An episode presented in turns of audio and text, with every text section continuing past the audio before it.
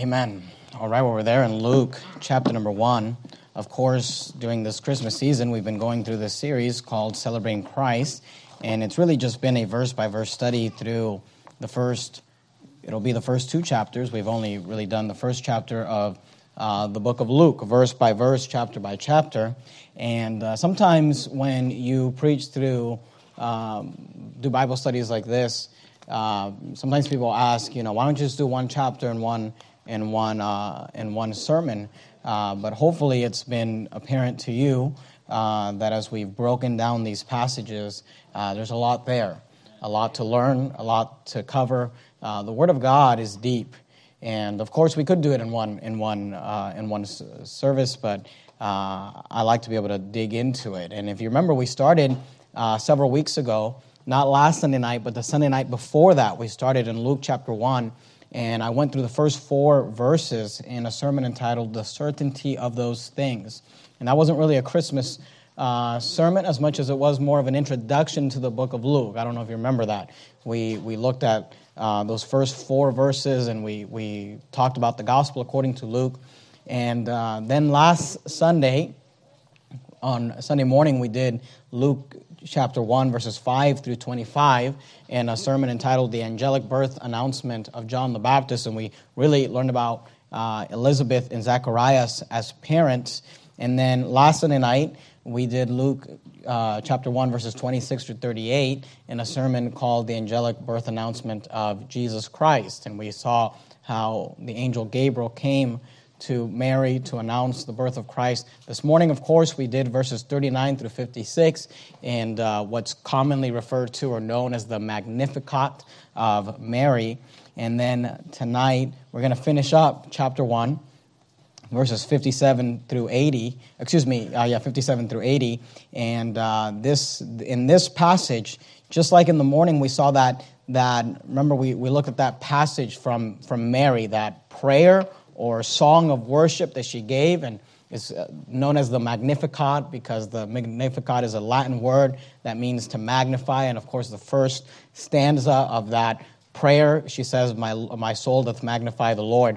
In, in this uh, sermon, we're going to look at what's known as the Benedictus of Zacharias, and I'll explain that to you here in a minute. But let's look at some of the, just this, this introductory material here. In verse 57, of course, we have the arrival of John the Baptist the Bible says, Now Elizabeth's full time came that she should be delivered, and she brought forth a son. And her neighbors, and I want you to notice this, and her cousins.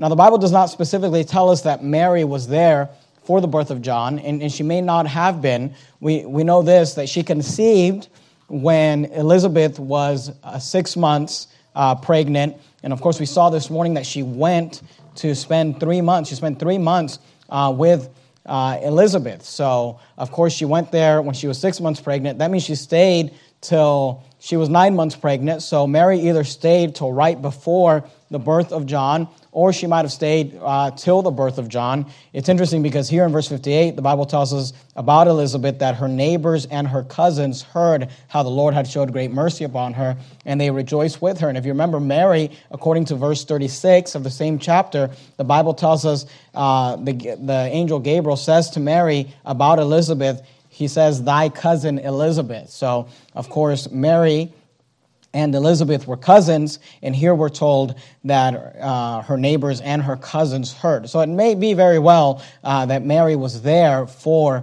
uh, the birth of Christ, or maybe she left right before, because of course she was expecting herself, and maybe she just did not want to experience that. And of course, there's a lot of pain that goes in with labor. Uh, not that I know, but I've, uh, I've been told. So, verse 59, notice it says, And it came to pass that on the eighth day they came to circumcise the child, and they called him Zacharias after the name of his father. Now, if you remember, uh, when we, we several weeks back when we started uh, this series we, we learned about zacharias. Remember he was in the temple and gabriel appears to him and tells him about the fact that his wife who's not only barren but now well stricken is uh, uh, going to conceive and it's a miraculous uh, conception that god allows them to have and he uh, foretells of the coming of John the Baptist. And if you remember, Zacharias has a, a lapse in faith and he doesn't really believe it and he questions it. And as a result, Gabriel tells him that he's not going to speak. He becomes dumb uh, or mute, unable to speak. Uh, he says, until these things come to pass. And now these things are coming to pass. John the Baptist is born, not known as John yet and they go to circumcise him. Look at verse 59, last part of verse 59. Uh, and they called him Zacharias. So the family, the cousins, the people that are there, they just decide his name is Zacharias after the name of his father. And this was pretty typical in that region of the world and in that type of culture where you they would name you after your father, especially if you're the firstborn son. Uh, so they called him Zacharias. They made an assumption there that his name should be Zacharias, verse 60. And his mother, Elizabeth, answered and said, Not so, but he shall be called John. And they said unto her, There is none of thy kindred that is called by this name. And they made signs to his father how he would have him called. And he asked for a writing table. Apparently, nine months is not enough time to learn sign language, so he's still writing things down for them.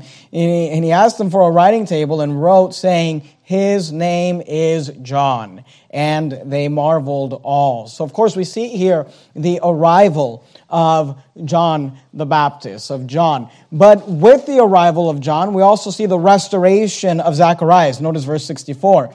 And his mouth, this is referring to Zacharias, because remember, he was, he was dumb, he was mute all these, all these months, and his mouth was opened immediately. So as soon as Zacharias wrote on that writing pad, his name is John, and they all marveled, immediately God restored his speech, and his mouth was opened immediately, and his tongue loosed, and he spake and praised God. And fear came on all that dwelt round about them. And all these sayings were noised abroad throughout all the hill country of Judea. And all they that heard them laid them up in their hearts, saying, What manner of child shall this be? And the hand of the Lord was with him. And his father's and his father Zechariah was filled with the Holy Ghost and prophesied, saying. So now we have uh, Zacharias, who has his ability to speak again. The Bible says he's filled with the Holy Ghost and he begins to prophesy. He begins to uh, preach. He begins to have this uh, expression of of love towards the Lord. And he begins in verse 68. And I want you to notice the first word. He says, Blessed.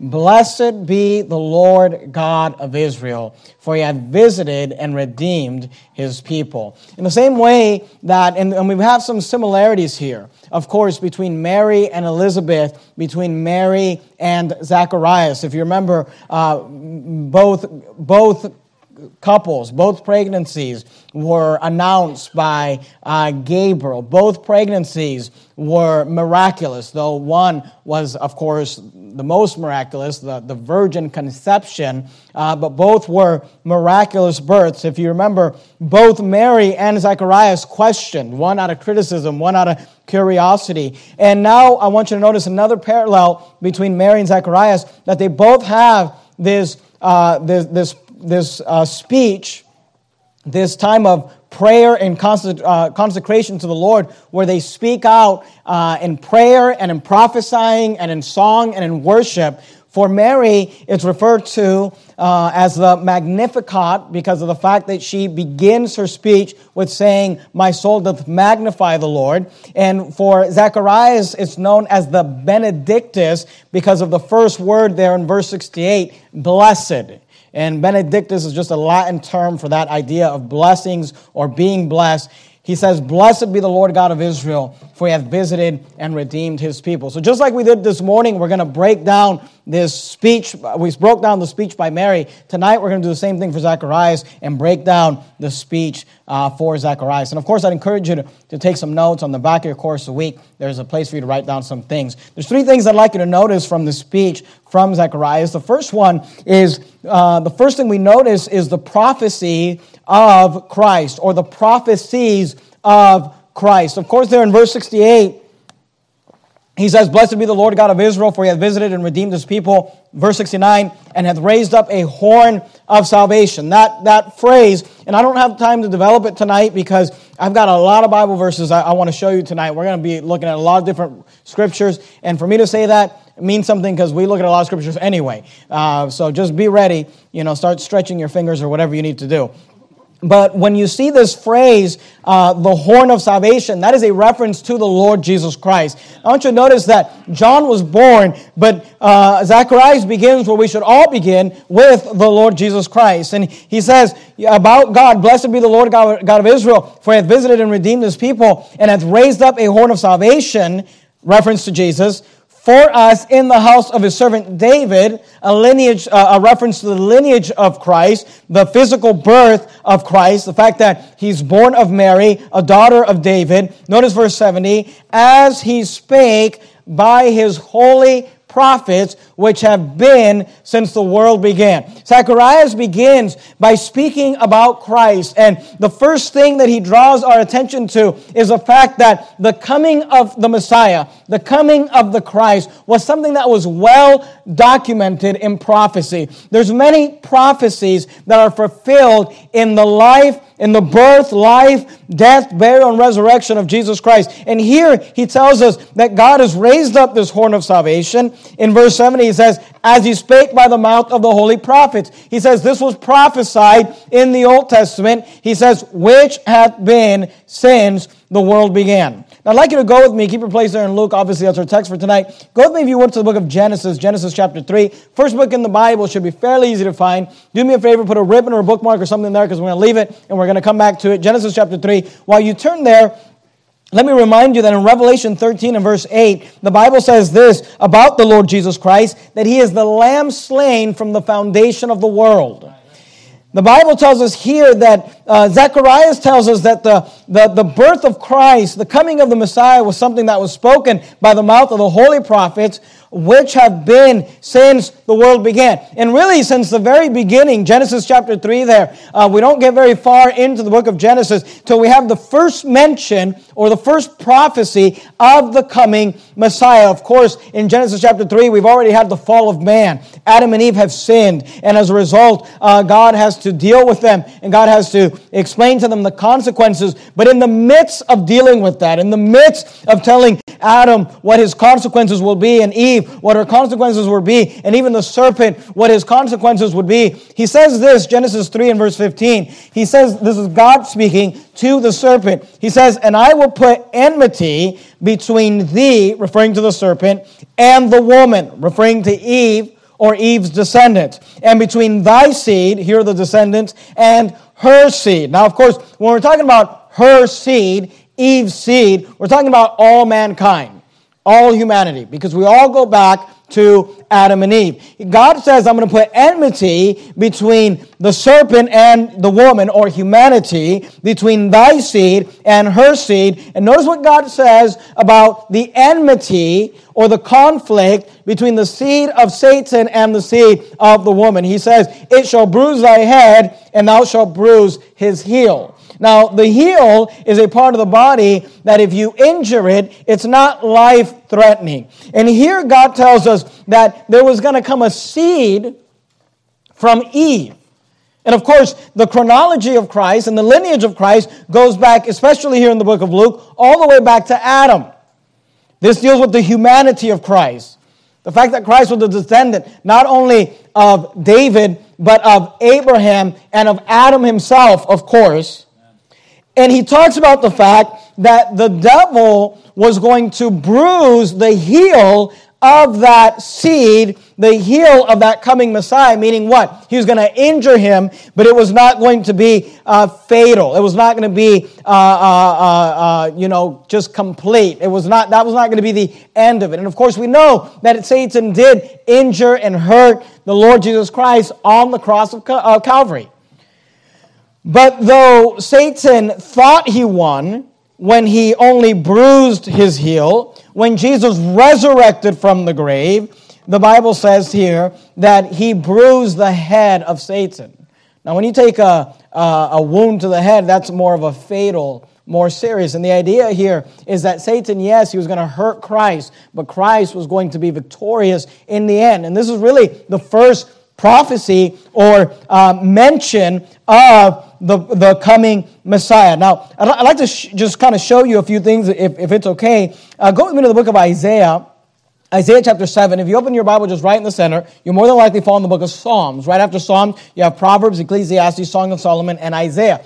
Zacharias mentions the fact that this event, the birth of Christ, was spoken by the mouth of the holy prophets, uh, which hath been since the world began.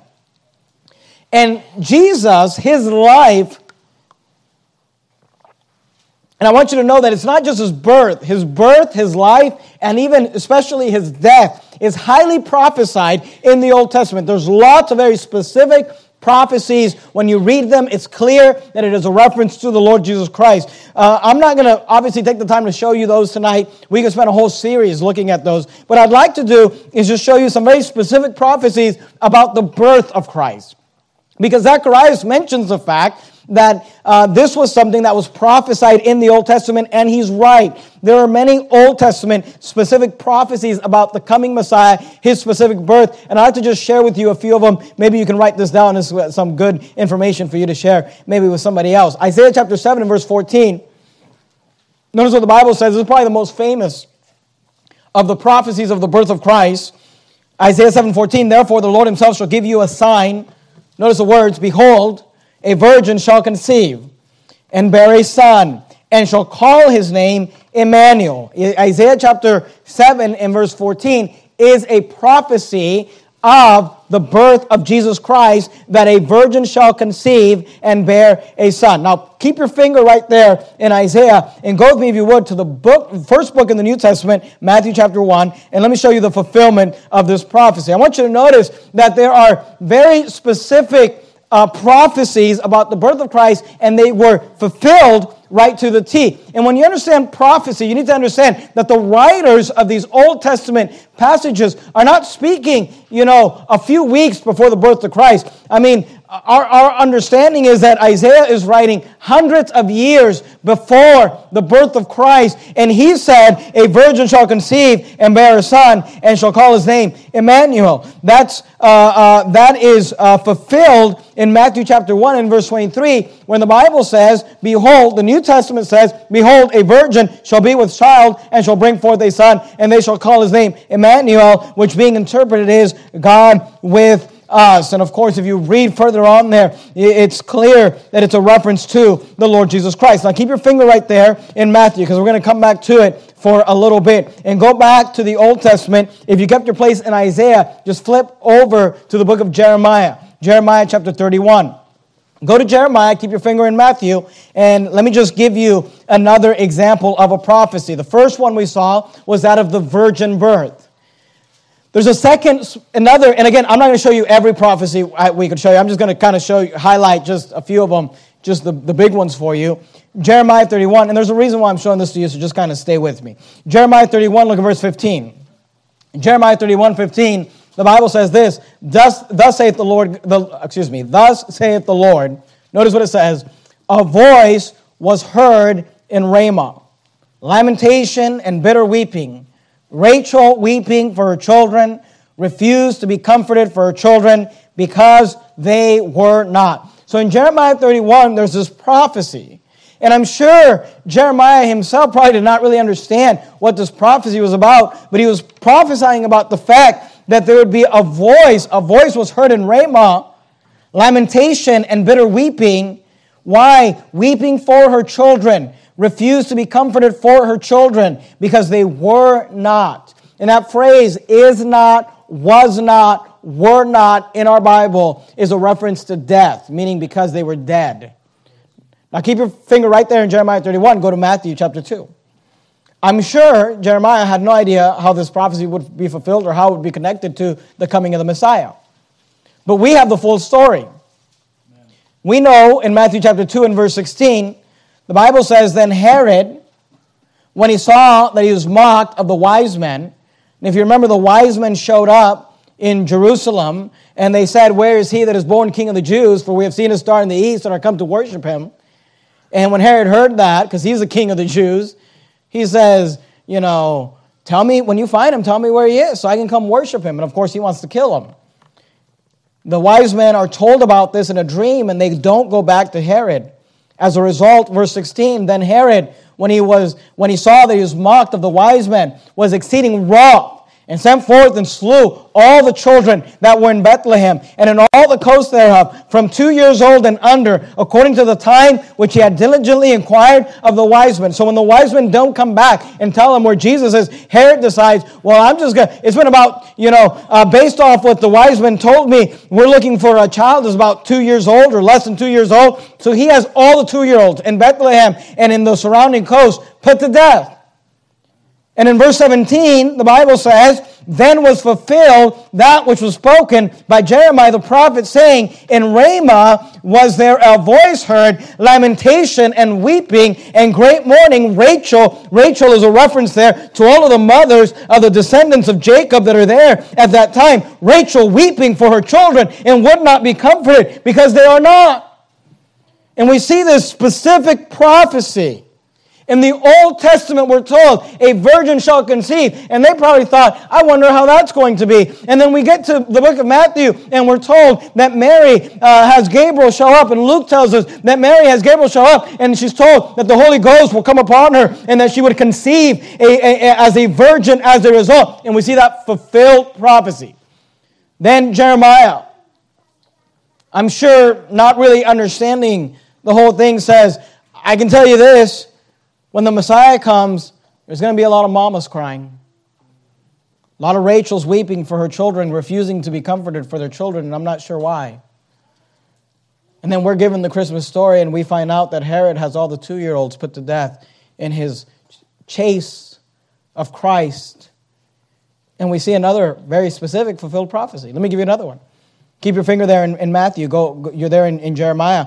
Go, go to Hosea chapter 11. Hosea chapter 11, you're there in Jeremiah. If you just go past the book of Lamentations, past Ezekiel, past Daniel, into the book of Hosea, Hosea chapter 11, look at verse 1.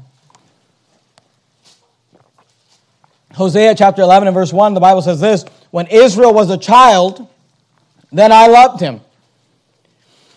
I want you to notice this prophecy about Christ and called my son out of Egypt. Here, Hosea is prophesying about the fact that God was going to call his son out of Egypt. And again, when Hosea prophesied this, many people, I'm sure, were probably confused by this because they're thinking to themselves, okay, well, we're not, we're not living before Moses here. We're, we're hundreds of years after Moses. The children of Israel already came out of Egypt. God has already called his children out of Egypt. But here, Hosea is prophesying that Israel uh, uh, uh, is going to be called, that, that God is going to call his son out of Egypt. And then we go to Matthew. Keep your finger right there in Hosea. We're coming back to it. Go back to Matthew chapter 2. We go to Matthew and we pick up the Christmas story and we see yet another fulfilled prophecy. Again, understanding that Isaiah and Jeremiah and Hosea are living hundreds of years, maybe 600, 700 years before Christ. And they said, hey, you know what? When Christ comes, when the Messiah comes, when the Son of God comes, God is going to call his son out of Egypt. And I'm sure people thought, what does that mean? But in Matthew chapter 2, we read, of course, as a result, as a result of the fact that Herod had planned to kill all of the two year olds and under there in Bethlehem and the surrounding coast, the Bible tells us in Matthew chapter 2 and verse 13, and when they were departed, behold, the angel Lord appeared to Joseph in a dream, saying, Arise and take the young child and his mother and flee into Egypt, and be thou uh, there until I bring thee word, for Herod will seek the young child to destroy him. See, after the wise men left, an angel, the Bible tells us, appeared to Joseph and said, You got to take your wife and you got to take that new newborn Jesus and get him out of here. You need to arise and go and flee to Egypt until I tell you when to come back. Verse 14. When he arose, he took the young child and his mother by night and departed into Egypt. Verse 15. And was there until the death of Herod of Herod that it might be fulfilled, which was spoken of the Lord by the prophet, saying, Out of Egypt have I called my son. So again, we see another prophecy fulfilled in the birth and life of Christ. Let me give you another one, just, just, just to make the point. Go to Micah chapter 5. Keep your place right there in Matthew. Go to Micah chapter 5. You're there in Hosea. You go past Joel, Amos, Obadiah, Jonah, Micah. Hosea, Joel, Amos, Obadiah, Jonah, Micah. Micah chapter 5. Micah chapter 5 and verse 2. Micah 5 and verse 2, the Bible says this, but thou, Micah 5 2, hundreds of years before the birth of Christ, but thou, Bethlehem Ephrathah, though thou be little among the thousands of Judah, yet out of thee shall he come forth unto me, that is to be ruler in Israel. Here we have a prophecy of where the Messiah was going to be born in this little town of Bethlehem. And I want you to notice that it is a prophecy of Christ. If you look at the last part of verse 2, it says, Whose goings forth have been from old. He says, There's going to be someone born in Bethlehem, but he's been around from old. In fact, he's been around, don't miss the last two words of verse 2, from everlasting. And by the way, Jesus has always been. He's always been the Son of God. He's always been a man. He's always been a person. He's always been the second member of the Godhead. He was never created. He was never uh, uh, made. He's been from everlasting. But in Bethlehem, he became incarnate. The Word became flesh and dwelt among us, and we beheld his glory. This, of course, was fulfilled in Matthew chapter 2. If you look at verse 1, go back to Matthew chapter 2 and verse 1. The Bible says this Matthew chapter 2 and verse 1. Now, when Jesus was born in, notice, Bethlehem of Judea, in the days of Herod the king, behold, there came wise men from the east to Jerusalem. And again, we can spend all night looking at prophecies. I, I, I don't want to do that. But I just wanted to show you enough to show you there's all sorts of prophecies in the Old Testament. And look, we could, we could spend a lot of time talking about the prophecies of the crucifixion of Christ, uh, prophecies of the resurrection of Christ, prophecies of the ministry of Christ. We could spend a lot of time looking at this. All I showed you tonight is four prophecies, and we could look at more, but I'm just going to show you four. I showed you four in regards to the birth of Christ when Jesus was born. And Zechariah says, Hey, this is referring to the birth of Christ. He says, This is what the prophets have been prophesying about. From the beginning of, of the world, he says, This is what the, the prophets told us, the coming Messiah. This is what we've been told about. Now you say, well, why does that matter? Why is that important? Well, it's important for a lot of reasons, but let me just give you one quick application. Go to 1 Thessalonians if you would. If you can find the T books in the New Testament. They're all clustered together 1st, 2nd Thessalonians, 1st, 2nd Timothy, and Titus. 1 Thessalonians chapter 2. Let me say this as Bible believing Christians, we come to God in faith. You should know that, of course. We don't come to God because of logic, and we don't come to God because of reasoning. The Bible says that, that we come to God in faith. But without faith, it is impossible to please Him. For he that cometh to God must believe that he is, and that he is the rewarder of them that diligently seek him. So we must come to God in faith, believing that God is who he said, uh, who he says he is, and, and, and we understand that. But let me just say this, and we talked about it a few weeks ago when I preached about the certainty of those things, the beginning there of Luke, where Luke emphasized the fact that he took the time to find the eyewitnesses. He took the time to, uh, to meet with, to interview the eyewitnesses, and he wrote down in an orderly fashion the events of the things that we believe. And again, not that we believe it because of eyewitnesses, not that we believe it because of logic, but God Himself says, let us reason together.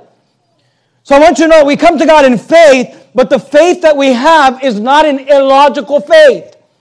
We come to God in faith, but the faith that we have can be reasoned, can be logic, can be thought about. We, we, we have a faith, but it's not a blind faith. It is a faith that has been documented by the eyewitnesses. And the point that I'm making is this you and I believe the Word of God because it is in truth the Word of God. But with that, there are things within the Bible that affirm the Bible as the Word of God. And one of those things is fulfilled prophecy.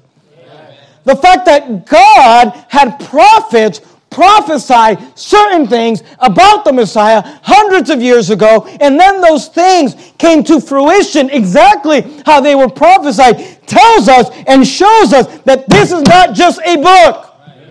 This is the word of God. 1 Thessalonians 2. Look at verse 13. For this cause, 1 Thessalonians 2 13. For this cause also think we God without ceasing. Because, notice what Paul says, when ye received the word of God, which ye heard of us, ye received it not as the word of man, but as it is in truth the word of God. which effectually worketh also in you that believe. The Bible you and I hold in our hands, it is, in fact, the Word of God. And we can reason it. We can reason it. And I preached about this in the past. One way to reason it is to say, look, man could not have orchestrated fulfilled prophecy. And of course, there's other things in the Bible. There, there's science that was revealed to us um, that uh, hundreds of years before man caught up to it, and man's science caught up. There's other things that we can see. There's little things that got put in the Word of God to show us this is not just a book. I don't know about you. I understand that we come to God in faith, but I, I, I'm, I'm thankful for the fact that we do not have an illogical faith. Brother, uh, Brother Johnny and Mr. Morrow was just talking to me this afternoon about a family member who believes in a religion called Odinism. And this is actually very, it's something that's catching on because I've heard of other people uh, believing this, and so have they. And it's actually just an old Viking, an old religion of, of, of Vikings, you know, believing that they're going to go to Valhalla, you know, after, after uh, death.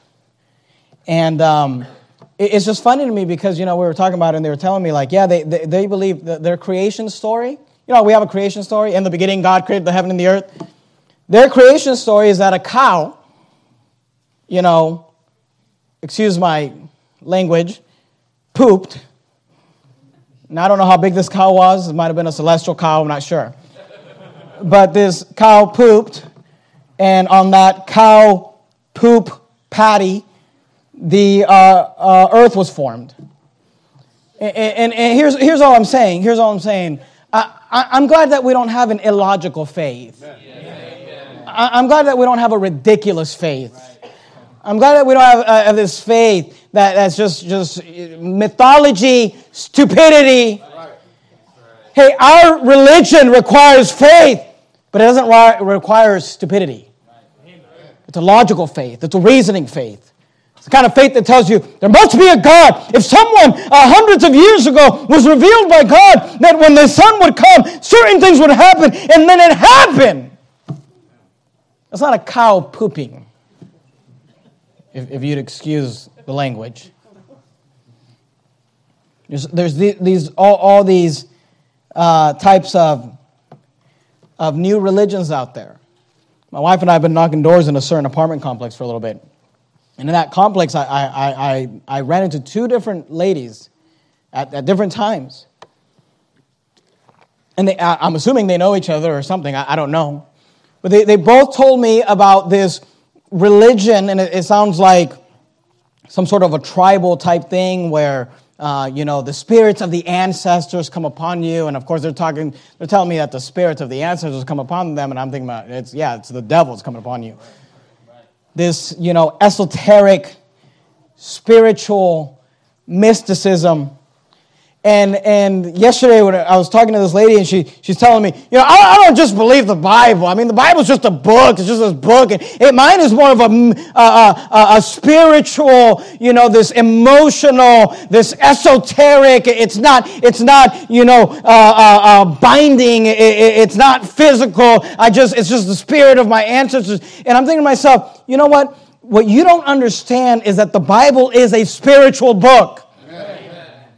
It is the Word of God. And we do not receive it as the word of man. It is the word of truth. And we believe it because it's God's word. We believe it because my sheep hear my voice and, I, and, and, and we know him and we understand that. But there's also just logical reasons to believe. Now, religion is not a joke. So we see the prophecies of Christ. And the prophecies of Christ, obviously, they do a lot for us, but one thing they should do is to build our faith this is not just a made up story. This really happened. We know for a fact that these documents of the prophets were written at the time that they say they're written. It's not made up. Let me just show you something else, real quickly, about this idea of the narrative. Go back to Luke chapter 1, if you would. And I want to show you something because sometimes people, people they, they make up these things and they, they'll act like just somebody set, decided one day to sit down and write, I'm going to tell a story about this Jesus. You know, once upon a time in a land far, far away, there was a guy named Jesus. First of all, we know that can't be the case because, like Luke told us, Dr. Luke told reminded us that many have taken in hand. Many witnesses said, I got to write this down. We got to document this. What's interesting to me, and it's easy when you read the Bible to just kind of read through things and, and, and to not really see it. I understand we're, we're all busy and we're trying to just get through our Bible reading and all that, and I get that. That's one of the reasons you come to church to help, be helped in the breakdown. When, when I read this story, I see a detail here that, to me, it makes me think this is a detail that has no consequence. There's no reason for it to be mentioned, other than just to highlight the fact that this was not written by men. Because here's what I believe that if you sat down, if you and I were a bunch of atheists and we were tasked, you know, you sit down and I want you to write about the story of Jesus Christ, we're going to make up this story. We're going to have this big movement. We're going to lie to everybody. We're just going to tell people that there was this virgin that had a birth, and we're going to, we're going to make up this whole thing. And you and I were tasked to write down this story. There's some things in this story that you and I would not write. In fact, there's some things in the story that they're only in there because they actually happened. You say, what do you mean? Well, let me give you an example. Luke chapter 1, look at verse 62. Remember that Zacharias is mute, he's dumb, he's unable to speak. In actually, look at verse 60. In verse 59, they said, they're going to name him Zacharias. Verse 60, and his mother answered and said, Not so, but he shall be called John. And they said unto her, There is none of thy kindred that is called by this name. I want you to notice verse 62. You wouldn't have wrote this in, and I wouldn't have wrote this in if we were just sitting down to write a story. And they made signs to his father, how he would have him called. Think about that statement. They made signs to his father. They're like making signs. You know, I don't know what they're making signs. He obviously doesn't have speak sign language because he asked for someone to write on. But you know, they're, they're making signs what they should call. I don't know what signs they're making, but they're like, you know, baby, name, what do you want to call him, right? Think about the fact that Zacharias is not deaf, he's mute. He's not deaf, he's dumb. He, he, he can't speak, his hearing's fine. But haven't you met people like this? You ever meet somebody and they start talking to somebody and they're like, uh, no speaking English? And then the person just starts talking louder. I, I want a quesadilla. And it's like, they're, they're not deaf, they don't speak the language. But isn't this how human beings are? You're talking to somebody who's, who can't speak, and we start making languages. It's like, I'm not deaf. I mean, look, look at it, Luke 62. And he made signs to his father how he would have him called. And he asked for a writing table and wrote, I'm mute, not deaf. My hearing's fine. That's what I would have wrote. Why have you been making signs to me for nine months? I can hear you. I didn't lose my hearing. I lost, but he, he, this is just a deep. You say, why would Luke add this to the narrative? Here's why he added it, because that's what happened. Amen. And those are the type of details that if you and I sat down to write down a myth, write down a story that never actually happened, we wouldn't write a detail like that because we wouldn't think to lie that deeply. But it wasn't a lie. There's a detail like that, this funny kind of thing that they're making signs to him, and he's like, I can hear you. Just give me something to write with, you idiot. Why would this be added to the narrative? Here's why because it actually happened. Because it's not a made up story. Because Luke is going to the interview. I imagine Luke maybe sat down with Zacharias or sat down with Elizabeth and he's got his pad there to journal and he's telling me about the birth of John the Baptist and what happened next and what happened next. And I can imagine Zacharias maybe as an old man sitting there speaking to Luke and saying, and let me tell you something, these idiots for nine months, they kept making signs to me like I couldn't hear them. I was deaf. I could hear everything they were saying. And Luke says, Oh, that's good. Let me write that down. Why do you write it down? Because it happened.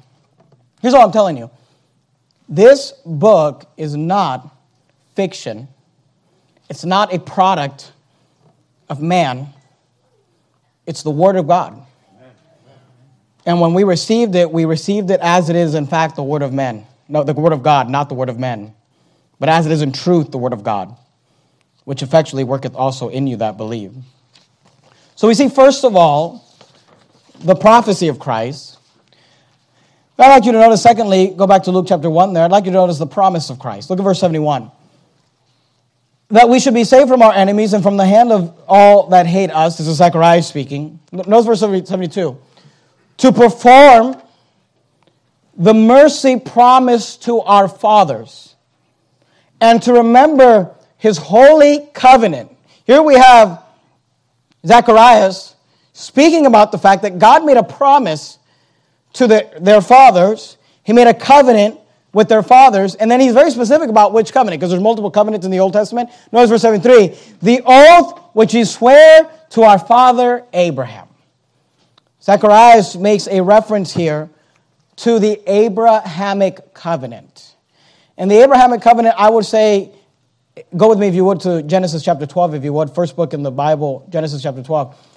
Of all the covenants, the Abrahamic covenant is probably the most well known of the covenants. And it's probably the covenant that has the most, you know, people do the most about or the most to do about is the Abrahamic covenant. Why? Because the Abrahamic covenant is a covenant that God made with Abraham, that God would give Abraham a descendancy. And today we have most evangelical Christians being dispensationalists. They really prop up the Abrahamic covenant because they're Zionists. And they'll say, look, the Abrahamic covenant, you know, we got to bless the children of Israel. And we, we got to bless, and, and they're talking about blessing a bunch of unbelieving Jews. And look, I'm not, I'm not being a racist here. Um, obviously, unbelievers, all unbelievers are unbelievers. They need the gospel. But as a Bible believing Christian, we should not make an exception. We should say Muslims are going to hell, eh, you know, Hindus are going to hell, all these unbelievers are going to hell. Oh, oh but the Jews, they, they get a special pass. No, no, they, they're, they're unbelievers, and if they die without Christ, they're going to die and go to hell. But there's a big to do made of the Abrahamic covenant. I want you to see it. Genesis 12, look at verse 1. Now the Lord had said unto Abraham, this is what Zacharias is referring back to when he talked about the fact that God is going to perform the mercy promise to our fathers and to remember his holy covenant, the oath which he swore to our father Abraham. This is what he's referring to, Genesis chapter 12, verse 1. Now the Lord had said to Abraham, Get thee out of thy country and from thy kindred and from thy father's house unto a land that I will show thee, and I will make of thee a great nation, and I will bless thee and make thy name great, and thou shalt be a blessing, and I will bless them that bless thee, and curse him that curseth thee, and in thee shall all the families of the earth be blessed. So today we have the Zionists who like to take the Abrahamic covenant and say, well, God told Abraham that I will bless them who bless thee and curse thee who curse thee, and in all and, and in thee shall all the families of the earth be blessed. And he was talking about the fact that God is going to give him a great nation and he was going to give him this descendancy, and therefore we have to bless the Jews. That's what they say. I want you to notice something. If you go back to Luke chapter 1, that not only did both Mary and Zacharias have an understanding of the Abrahamic covenant, the oath which he swore unto our fathers. It's interesting to me that both Zacharias and Mary also understood something that most evangelical Christians do not understand today. And it is this, and here's, and here's what, the point that I'm making. Zacharias brings up the oath that God made with their fathers that God made with Abraham because he's saying this, not necessarily the birth of John, but all of these events, the coming Messiah, the birth of Christ, this is the fulfillment of that oath. We didn't look at it this morning. I told you we'd skip it and look at it tonight. I want you to see it. Let's go back to when Mary's speaking in verse 55, the Magnificat of Mary. Notice what Mary says. Luke chapter 1, verse 55. And he, talking about God, spake to our fathers, to Abraham, again, Mary making a reference to the Abrahamic covenant. Notice what she says. And to his seed. Do you see that word seed? And to his seed forever. I want you to notice that Mary here is speaking to God about the coming Messiah, Jesus in her womb. And she says, he spake to our fathers, to Abraham, and to his seed. She's referring to the seed in her womb forever. You know what's interesting to me is that Mary did not only understand the Abrahamic covenant, she also understood something that most Bible college graduates don't understand, which is this the Abrahamic covenant is fulfilled in her seed. Amen. in Jesus Christ. And Zacharias brings up the Abrahamic covenant as well. And I want you to notice there in verse 55 that she says, and to his seed, to his seed, because there's a word there that's highlighted to us by the Apostle Paul in the book of Galatians. Let's look at it real quickly. Galatians chapter 3, if you would. Matthew, Mark, Luke, John, Acts, Romans, 1st, 2nd Corinthians, Galatians. Luke, John, Acts, Romans, 1st, 2nd Corinthians, Galatians. She said seed, singular. You say, why does that matter? Here's why. Galatians 3 and verse 16. Notice what the Bible says. Now, to Abraham and his seed were the promises made. What is that referring to? The Abrahamic covenant. I will bless them that bless thee, I will curse them that curse thee, and in thee shall all families of the earth be blessed. He says, Now to Abraham and his seed were the promises made. Notice, and he saith not to seeds. See that S at the end? Plural. And to make sure you understand he's talking about plural, he says, as of many. He said, God didn't make that promise to Abraham and to all the seeds, all the descendants and Jews of, of Abraham. He said, God made that promise to Abraham. He said, Now Abraham, now to Abraham and his seed were the promises made. He saith not, and to seeds as of many. He says, but as of one, and to thy seed, which is Christ. You say, what was the fulfillment of the Abrahamic covenant? What was the purpose? It was that God was going to give Abraham a seed, and that seed would bless the entire world. You say, oh, he's talking about Seinfeld. No, he's talking about Christ. He's talking about the Lord Jesus Christ. And Mary understood that when she said, as he spake to our fathers, to Abraham, and to his seed forever. You're there in Galatians 3, just, just to, to be sure, look at verse 9. Because see, the dispensationalists today, they say, you, you, you, got, you, got, you got the Israel and the church confused. You've got Israel and New Testament believers confused. No, no. We don't have anything confused. And, it, and if that's what you think, then, then Paul had them confused. If that's what you think, then the New Testament has them confused. Because in Galatians chapter 3 and verse 9, the Bible says this So then, they which be of faith. Isn't that you and I? Amen. We're saved by faith. So then, they which be of faith, notice, are blessed with faithful Abraham. No, the, the, the, the, blessing of Abraham goes to the Jews. No, no, they that be of faith are blessed with faithful Abraham. You say, who, who's the blessing of Abraham? It's not bless the unbelieving Antichrist Jews. Hey, you want the blessing of God? Bless the people of God, the children of God. You say, who are the children of God? Who are the people of God? Those that be of faith Let's look at it more clearly. Look at verse 14. Galatians 3, verse 14. That the blessing of Abraham, the Abrahamic covenant, might come on the Gentile. I mean, how can it get any clearer than that? I don't know how to make it more clear than that. No, no, that's for the Jews. Uh, it says it's for the Gentiles. Well, how, how does the blessing of Abraham come on the Gentiles? Through Jesus Christ. Because it's always been about Jesus Christ. Because the promise is about not seeds, but thy seed, which is Christ.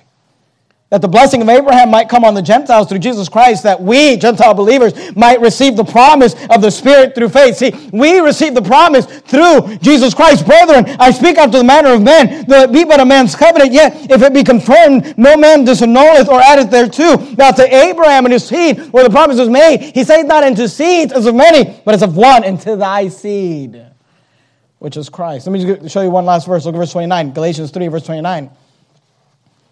And if ye be Christ. Now let me ask you something. Are the unbelieving Jews, are they Christ when they reject Christ? When they blaspheme Christ? He says, And if ye be Christ, then are ye Abraham's seed and heirs according to the promise. Look, the Bible is very clear about this. What's interesting to me is that Mary wasn't confused about it either. What's interesting to me is that Zacharias was not confused about it. When God began to move, when Gabriel showed up and announced John and announced Jesus, Zacharias said, This is the fulfillment of the oath that God made to Abraham. When Mary found out that she was with child, she understood that this is what God spake to our fathers, to Abraham, and to his seed forever. So I said number one, go back to Luke chapter 1 there. We saw the prophecy of Christ. Then we saw the promise of Christ. Let me give you the last point, we'll finish up. Then we see the prophet of Christ. Some people might think when Zacharias is saying this, these things, that he's talking about his son John. So Zacharias makes sure that we understand he's not, when he's talking about the horn of salvation, he's not talking about John. In verse 74, he says that he would grant us that we, being delivered out of the hand of our enemies, might serve him without fear, in holiness and righteousness before him all the days of our life. And then in verse 76, I want you to notice he, he shifts gears. He says, And thou, because remember, John has now been born. He says, And thou, child. So he wants to make it clear I have not been talking about my son John. I've been talking about the horn of salvation, the coming Messiah, the Lord Jesus Christ. But then in verse 76, he shifts gears and then he, he looks at John and he says, And thou, child, shall be called the prophet of the highest. For thou shalt go before the face of the Lord to prepare his way. And we saw that a few weeks ago, that that's a prophecy in Malachi about the one who would come before the Messiah, that, uh, that Elijah would come. And of course, we know that John came in the spirit and the power of Elijah to prepare the place, to make straight the way. But I want you to notice what Zechariah says about his son, the prophet of Christ. Verse 77 to give knowledge of salvation unto his people by the remission of their sins. He talks about the fact that John was going to preach the gospel. And I, I, want to defend John here for a minute because people often will try to, and those who teach the repent of your sins heresy will try to use John as an example of repent of your sins. And, and, and I just want to draw your attention there in verse 77. Zacharias told us what John was going to preach. And remember, Zacharias at this point is filled with the Holy Ghost prophesying. He says to give knowledge of salvation unto his people by the remission of their sins. By the way, that's how salvation happens. Salvation is not, you know, I, I defend the, the sinner's prayer and the fact that we ought to pray with people and we ought to confess with their mouth and believe in their heart. But let me just be clear salvation is not praying a prayer with someone. Now, if they believe, if they have faith, then they should, in faith, call upon Christ for salvation. But going around just trying to get people to pray a prayer so you can go back to your soul winning group and say, I got 77 saved. It's like you've been out for 10 minutes. You know, I got 12 people saved. That's not, no, you didn't. Well, why, why, why couldn't I get 20 people saved in 20 minutes? Here's why. Because to get somebody saved, you need to give knowledge of salvation. You need to actually explain some things. They need to understand some things. There's some things that need to be understood that they're a sinner, that their sin has condemned them to hell, that Jesus Christ was the payment for our sin, that he was the Son of God, that he came to this earth and he lived a sinless life, that, that he died to pay for our sins, and that we can call upon him for salvation, and we receive that. It's a gift, it's not of works, and once we have it, we could never lose it. Look, it, there, there's a transfer of knowledge to give knowledge of salvation unto his people by the remission of their sins. But you got the repent of your sins crowd, right? Go to Matthew 21 real quickly. Oh, excuse me, Matthew chapter 3. Matthew chapter 3. So we're looking at a lot of verses. I know, I told you. We're trying to make up for all the Bible reading you didn't do this week. Matthew 21. Excuse me, Matthew, I keep saying that. Matthew 3. I want you to Matthew 3. We're going to go to Matthew 21 in a minute. Go to Matthew 3. You have to repent of your sins crowd. And let me just say this. If somebody teaches, and obviously I understand that there's a whole spectrum of the repent of your sins crowd, but if somebody teaches that you have to stop sinning or turn from your sin in order to be saved, that's a work salvation. Right. The Bible says, and God saw their works that they turned from their evil way. If you teach somebody, you got to stop drinking alcohol, you got to stop doing drugs, you got to stop doing something in order to be saved, that's works. And here's what people will say They'll say, well, John taught that you have to repent of your sins to be saved. I had somebody say this to me a while ago. John the Baptist taught you got to repent of your sins to be saved. I said, oh, really? Uh, where did he say that? Where does the Bible say that? He said, oh, Matt, Matt, let me show you. Matthew chapter 3. It took me to this passage I'm telling you right now. Matthew 3, verse 1. In those days came John the Baptist, preaching in the wilderness of Judea, and saying, Repent ye, for the kingdom of heaven is at hand. They said, See, they're right there. John taught you have to repent of your sins. And I said, Um, I see, uh, here's what I see, verse 2, and saying, I see this, repent ye. But where does it say, repent ye of your sins? And they're like, oh, that's implied. No, no, you added that. In fact, did you know that there's nowhere, nowhere in the whole entire Bible will you ever find this phrase in regards to salvation, repent of your sins? Well, well, he taught repent. I didn't say he didn't teach repentance. I'm asking where did he teach you got to repent of your sin in order to be saved?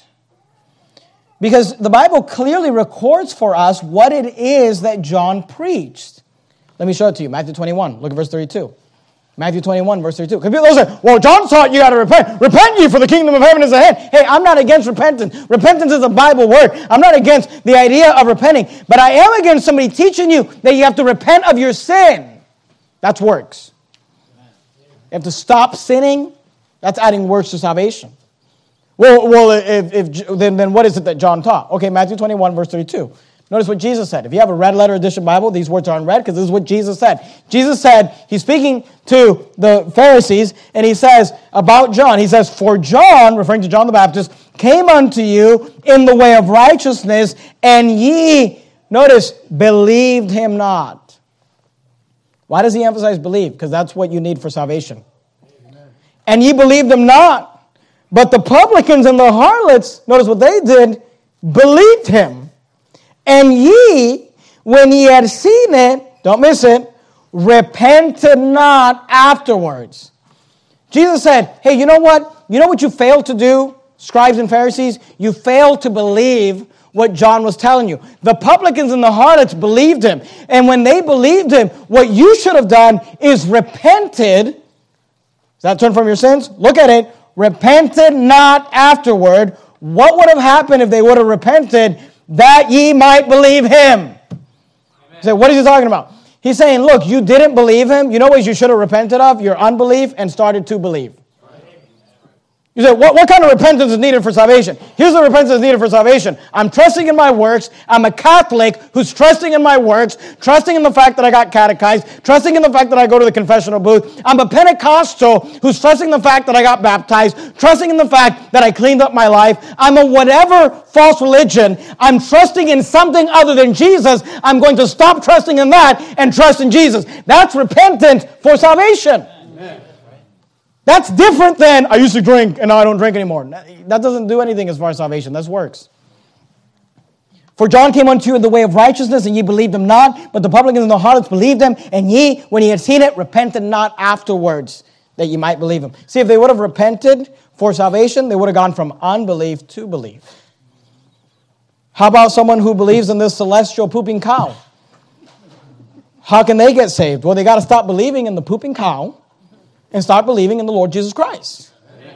How does a Muslim get saved? They got to stop believing in Allah and start believing in the Lord Jesus Christ. Amen. How does a Hindu get saved? They got to stop believing in all their seven million gods and start believing on the Lord Jesus Christ. Amen. That's the repentance needed for salvation. Let me show it to you again. Acts 19, verse 4, just to make, make the point clear. Acts 19, verse 4. You're there in, in Matthew, Mark, Luke, John, Acts. Acts 19, verse 4. Acts 19 and verse 4, the Bible says this Then said Paul. Now in Matthew 21 32, Jesus told us what John was teaching. In Acts 19 4, now Paul is going to teach us. He's going to tell us what John the Baptist was teaching. Then said Paul, John verily baptized with the baptism of repentance. So people say, well, John was baptizing people into repentance. Okay, well, what exactly was he doing when he did that? John, notice, then said Paul, this is Paul speaking, John verily baptized with the baptism of repentance, saying unto the people. What is it that John was saying to the people when he was encouraging them to repent? Here's what he was saying that they should believe on him which on, on him which should come after him, that is on Christ Jesus.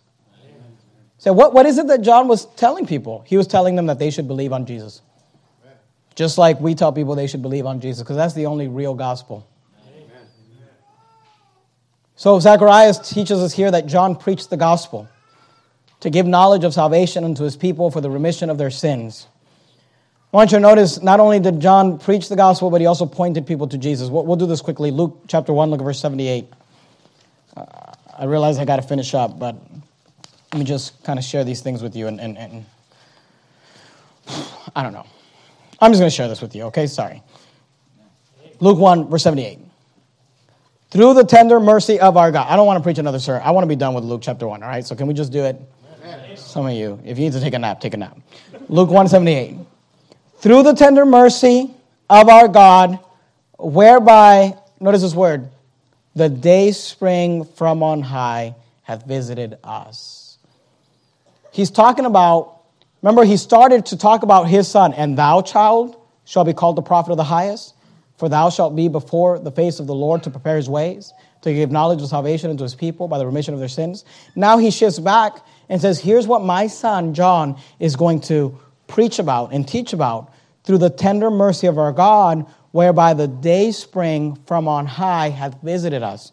He's talking about the fact that the birth of Jesus Christ could be referenced as the day spring from on high hath visited us. Let, us just run some verses, okay? Second Peter chapter 1, look at verse 19. You, you need this for your Bible study. Write these things down and, and you can have it. Second Peter chapter 1, look at verse 19. Quickly, so we can uh, leave so they can they can clean revelation if you start revelation go backwards revelation jude 32nd verse john 2nd verse peter uh, 2nd peter chapter 1 we have also a more sure word of prophecy praise god for that the prophecies of the bible teach us it's a more sure word of prophecy whereunto ye do well that ye take heed uh, we could preach a whole night on that phrase right there you, you would do well to take heed to the word of God. In fact, I think I will preach about that next week. As unto a light that shineth in a dark place until the, notice the word, day dawn and the day star arise in your heart. This is all a picture of Christ. He's like the day star, the sun that rises.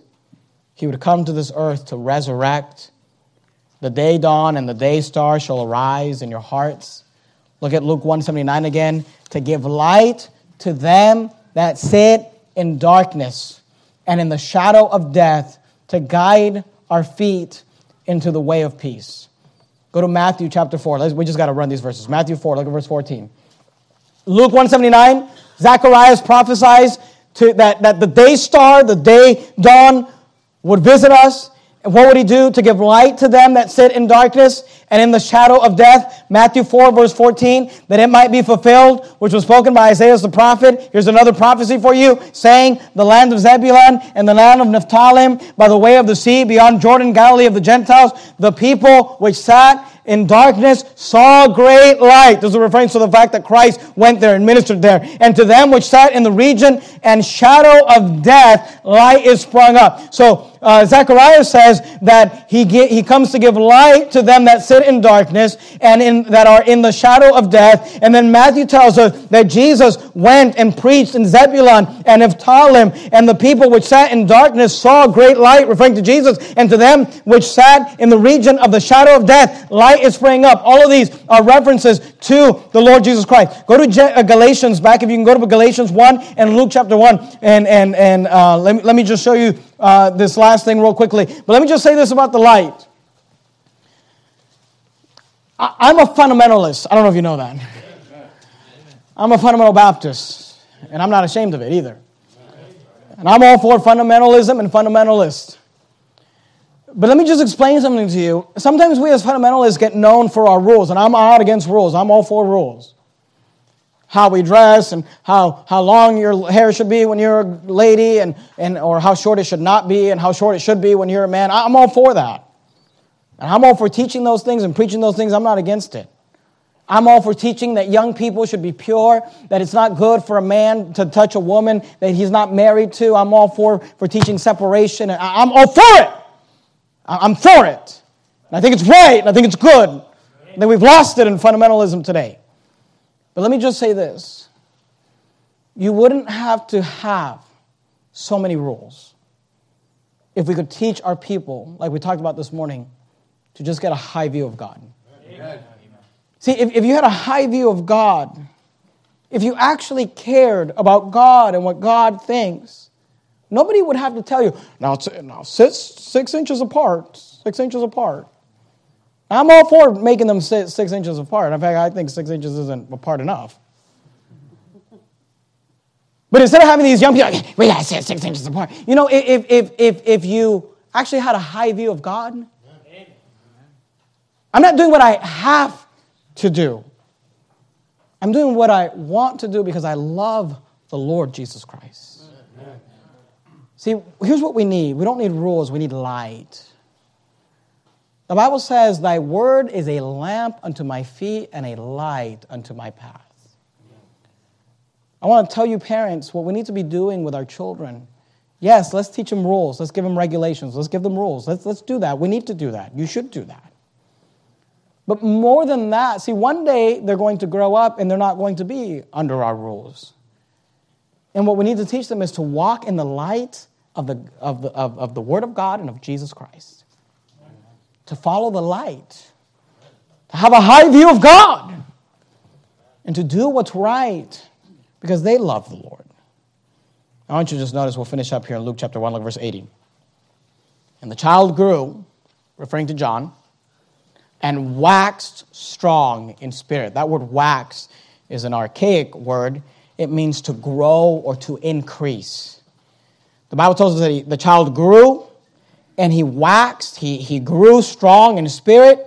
I want you to notice this and was in the deserts to the day of his showing unto Israel. The Bible tells us something interesting about John is that when he was born, of course, he grew physically, he waxed in spirit, he grew spiritually, but the Bible tells us that he was in the desert. He was in the desert till the day of his showing. Of course, John the Baptist is going to come on the scene 30 years from now. He's going to begin his ministry and begin to prepare the way for the Lord Jesus Christ. But from the time that we're reading in the end of Luke chapter 1 to the day of his showing, when he came out uh, as a preacher and began his public ministry, the Bible tells us he was in the desert.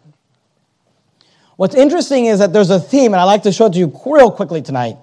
There's a theme throughout the Bible about people who God mightily used being in the desert. Let me show it to you real quickly. Go to Galatians chapter 1, look at verse 15. Here's, he, we have Paul. Paul is uh, talking about his own testimony, Galatians 1.15. But when it pleased God, who separated me from my mother's womb, that's a reference to the fact, Paul is referring to the fact that God had a plan and a purpose for him, for him from his mother's womb. Talked about that this morning the sanctity of human life, and called me by his grace to reveal his son in me that I might preach him among the heathen. That's what Paul was called to do, to be a missionary, an evangelist, to preach Jesus among the heathen. Immediately, I conferred not with flesh and blood. He says, look, when I got saved, Paul said, when, when, when Jesus appeared to me on Damascus Road, and then I went into Damascus, and three days later, Ananias shut up and preached the gospel to me, and I got saved. He said, when that happened, he said, immediately I did not confer with flesh and blood, because Paul told us, is telling us in Galatians, that he had this meeting with Peter and with John and with James and with the apostles, and he had this but he tells us, before I did that, before I went and, and tried to confer with flesh and blood, he said, because of course Jesus appeared to him, and Jesus sent Ananias to get him saved. Verse 17, he says, Neither went I up to Jerusalem to them which were apostles before me. He says, But I went into Arabia and returned again unto Damascus. Then, after three years, I went up to Jerusalem to see Peter and abode with him 15 days. Paul says, before I went to Jerusalem to talk to Peter and James and John, he said, I went to Arabia. What's he saying? He said, I went to a desert. How long was he there? I don't know. He says after three years he went to Jerusalem. We know that he went to Jerusalem shortly after he'd been in Damascus. Maybe he was there for three years. I'm not sure. But we know this he was in the desert. It's interesting that John was used mightily of God, and the Bible tells us that he was in the desert till the day of his showing. And then Paul was mightily used of God, and we're told that before he went to confer with flesh and blood, before he went to commune and have fellowship with other believers, he went into Arabia. He went to the desert. Let me give you another one real quickly. This is the last one, I promise. Exodus 3, look at verse 1. Genesis, Exodus, never believe a preacher, okay? Ex- that's a joke, okay? Some of you are going to be like, you said. Exodus chapter 3, verse 1. Now Moses kept the flock of Jethro, his father in law, the priest of Midian, and he led the flock, notice this, to the backside of the desert, and came to the mountain of God, even to Horeb. The life of Moses divided into three sections. The Bible tells us he lived for 120 years. The first 40 years were spent in Egypt. The last 40 years were spent leading the children of Israel out of Egypt. But there was a middle section of Moses' life when he left Egypt before he went back for the children of Israel. The Bible tells us he spent 40 years in the backside of the desert. Jesus started his ministry. Remember, we're learning about the birth of Christ? First thing he does, goes to the desert. Before, before he begins officially his ministry, he goes to John, he gets baptized. John declares him, Behold, the Lamb of God will take away the sins of the world. And then the first thing he does is he goes to the desert for 40 days and 40 nights. There's something about the desert. You say, what does the desert represent? It represents solitude. Do you understand that you and I, I wonder if some of the lack that we have as Christians today is that we're just a little too connected. You, we, we just have, a, we, we have too many distractions. Your, your, your phone is just too distracting. There's too many people to talk to, too many people to look at, too many people to think, th- things to see. And I'm just here to tell you that there's something about, God tells us there's something about getting out in the desert alone with God. He did it with Moses, He did it with John the Baptist, He did it with Jesus, He did it with Paul. And I wonder if you and I would take time every day to just shut off the computer, shut off the phone, turn everything off. Just get alone with God in the backside of a desert spiritually. If we would get to know God and have more access to God and have the power of God, because it just seems to me like the people that God used mightily, they learned to get away with God. Luke chapter 1, look at verse 66. Now we're actually done. I, I, this time I'm not lying to you. Luke 1 66. And all they that heard them laid them up, laid them up in their hearts, saying, What manner of child shall this be? Notice the last part of verse 66. And the hand of the Lord was with him. I don't know about you, but that's what I want. I want God, I want God to say that about my life. That the hand of the Lord was with him.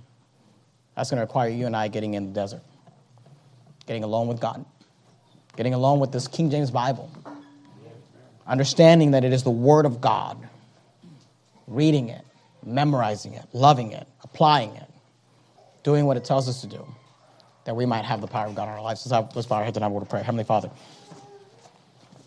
Lord, thank you for your word. Lord, I pray you, you would encourage all of us to spend more time with you, to get alone in the desert by ourselves Shut off all the distractions. Spend time with God. The match the same of Christ, we pray. Amen.